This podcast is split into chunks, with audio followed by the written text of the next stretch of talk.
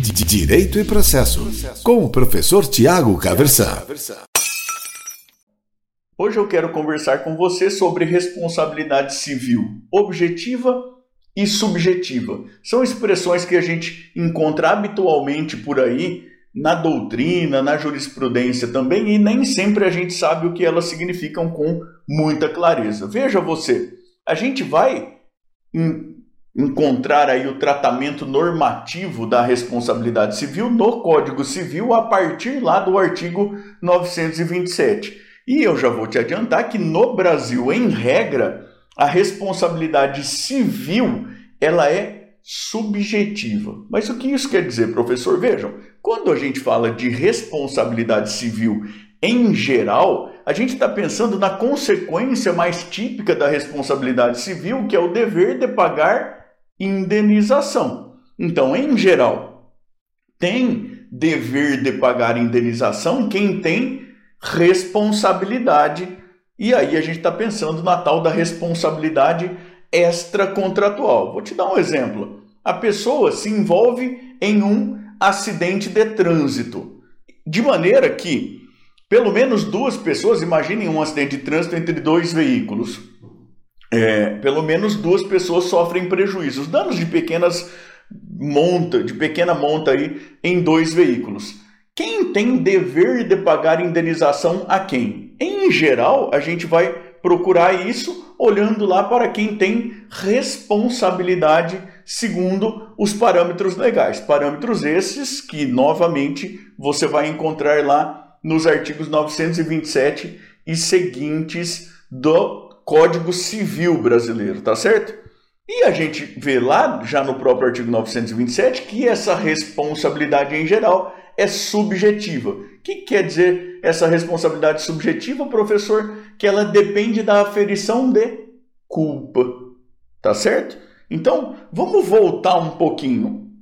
A gente tem alguns elementos que são elementos caracterizadores de responsabilidade. Então, para que a gente tenha responsabilidade civil, a gente precisa ter uma conduta de alguém, que é uma conduta de fazer alguma coisa ou uma conduta de omitir-se quando deveria fazer. Então, uma conduta ativa ou omissiva. Um dano, não existe responsabilidade civil sem dano, até porque há uma vedação de enriquecimento sem causa. Então, você tem uma conduta, você tem um dano. Entre conduta e dano, um nexo de causalidade. Ou seja, o dano que uma pessoa sofreu decorre exatamente daquela conduta de outra pessoa. Conduta, dano, nexo de causalidade entre a conduta e o dano, tá certo? É necessário, no mínimo, isso para que haja responsabilidade civil.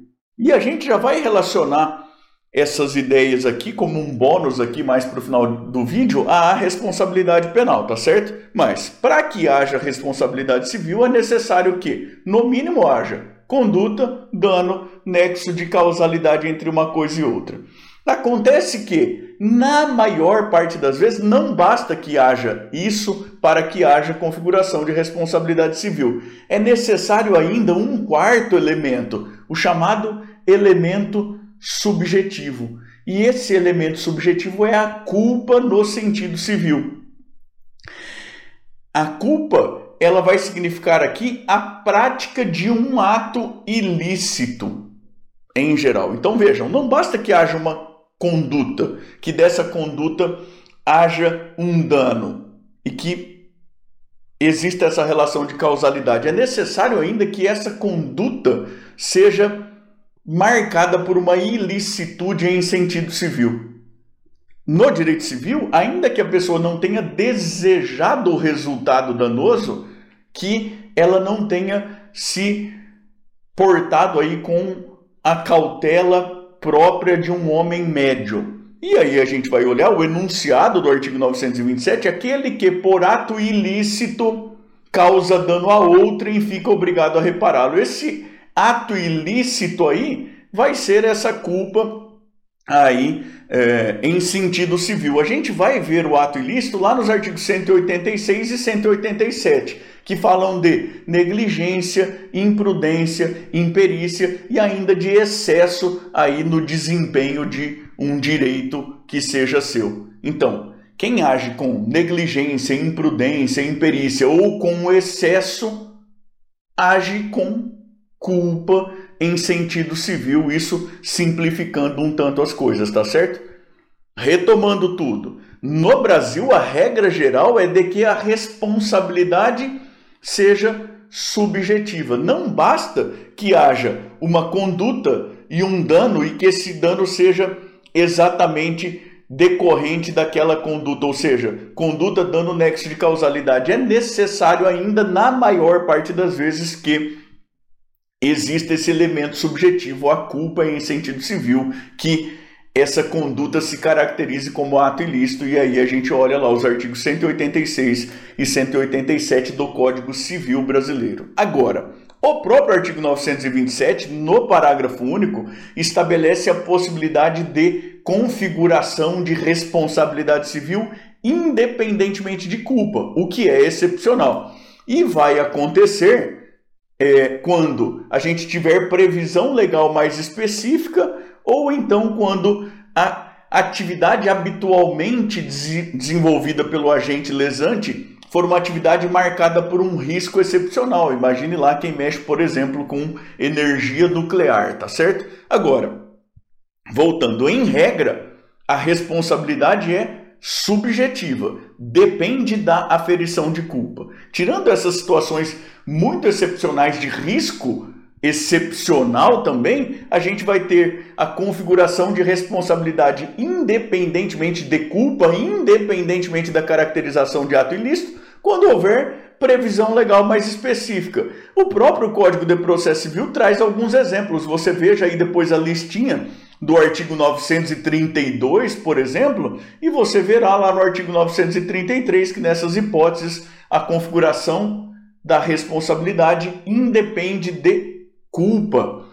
Você pode olhar lá no Código de Defesa do Consumidor, por exemplo, artigos 12 e seguintes tratam de responsabilidade nas relações de consumo. Em regra, nas relações de consumo, a configuração de responsabilidade não depende da aferição de culpa, tá certo?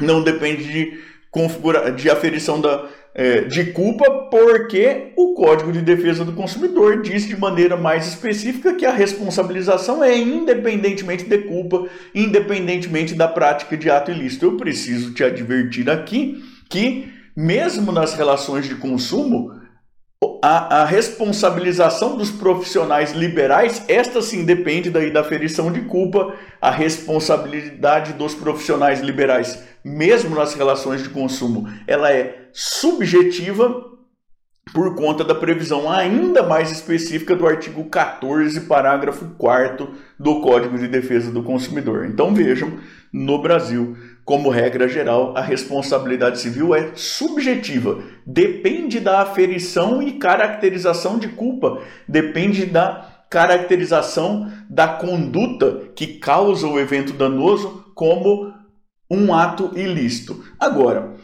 excepcionalmente, pode haver aí previsões na, na nossa legislação, e de fato há, em que se dispensa a aferição de culpa. Não de, tanto faz se o agente lesante é, é, agiu ou não com culpa para a caracterização da responsabilidade, certo? Porque não depende dessa aferição à caracterização da responsabilidade. A responsabilidade civil, que se configura independentemente do elemento subjetivo, é a chamada responsabilidade objetiva. Então, Responsabilidade civil subjetiva é aquela que depende da aferição da culpa do suposto agente lesante, é a regra. Responsabilidade civil objetiva é aquela que não depende da aferição de culpa do suposto agente lesante. E ela só vai existir quando a conduta aí do agente lesante for uma conduta que envolva riscos extraordinários ou quando houver previsão legal específica neste sentido. Eu te dei aí alguns exemplos. aqueles que constam do artigo 932 do Código Civil, dê lá uma olhada, a responsabilidade do pai pelo filho, por exemplo, do empregador pelos atos do empregado, e aí a gente vê no artigo 933 essa responsabilidade é objetiva. E em geral, nas relações de consumo, responsabilidade objetiva também, o que não vale para os profissionais liberais, tá certo? Eu te falei que, como bônus, falaria aí bem brevemente da relação entre responsabilidade civil e responsabilidade penal. Veja você, a gente tem responsabilidade civil sem elemento subjetivo ainda que excepcionalmente é possível, mas você não tem responsabilidade civil sem dano. O dano é um elemento necessário da configuração da responsabilidade civil, justamente por conta da vedação do enriquecimento sem causa. Pula lá para responsabilidade penal. Você não tem configuração de responsabilidade penal sem elemento subjetivo. Né? É necessário que haja aí a configuração de dolo ou de culpa, dependendo do tipo penal é, de que você está tratando. Mas você tem responsabilidade penal, em alguns casos, sem dano. Ué, professor, quando? Naqueles casos de crime tentado, a gente pune, a gente configura a responsabilidade pelo perigo de dano lá no direito penal, o que a gente não tem no direito civil, segundo a teoria dominante aí do direito civil, pelo menos, o dano é um elemento estritamente necessário de configuração da responsabilidade civil. Tá certo? Então, elementos de configuração da responsabilidade civil sempre: conduta, dano, nexo de causalidade entre uma coisa e outra. E o elemento subjetivo, a culpa, a caracterização da conduta como ilícita, ela vai ser relevante aí na configuração da responsabilidade civil subjetiva não é elemento necessário na responsabilidade civil objetiva. Tá bom? Direito e processo, com o professor Tiago Caversan.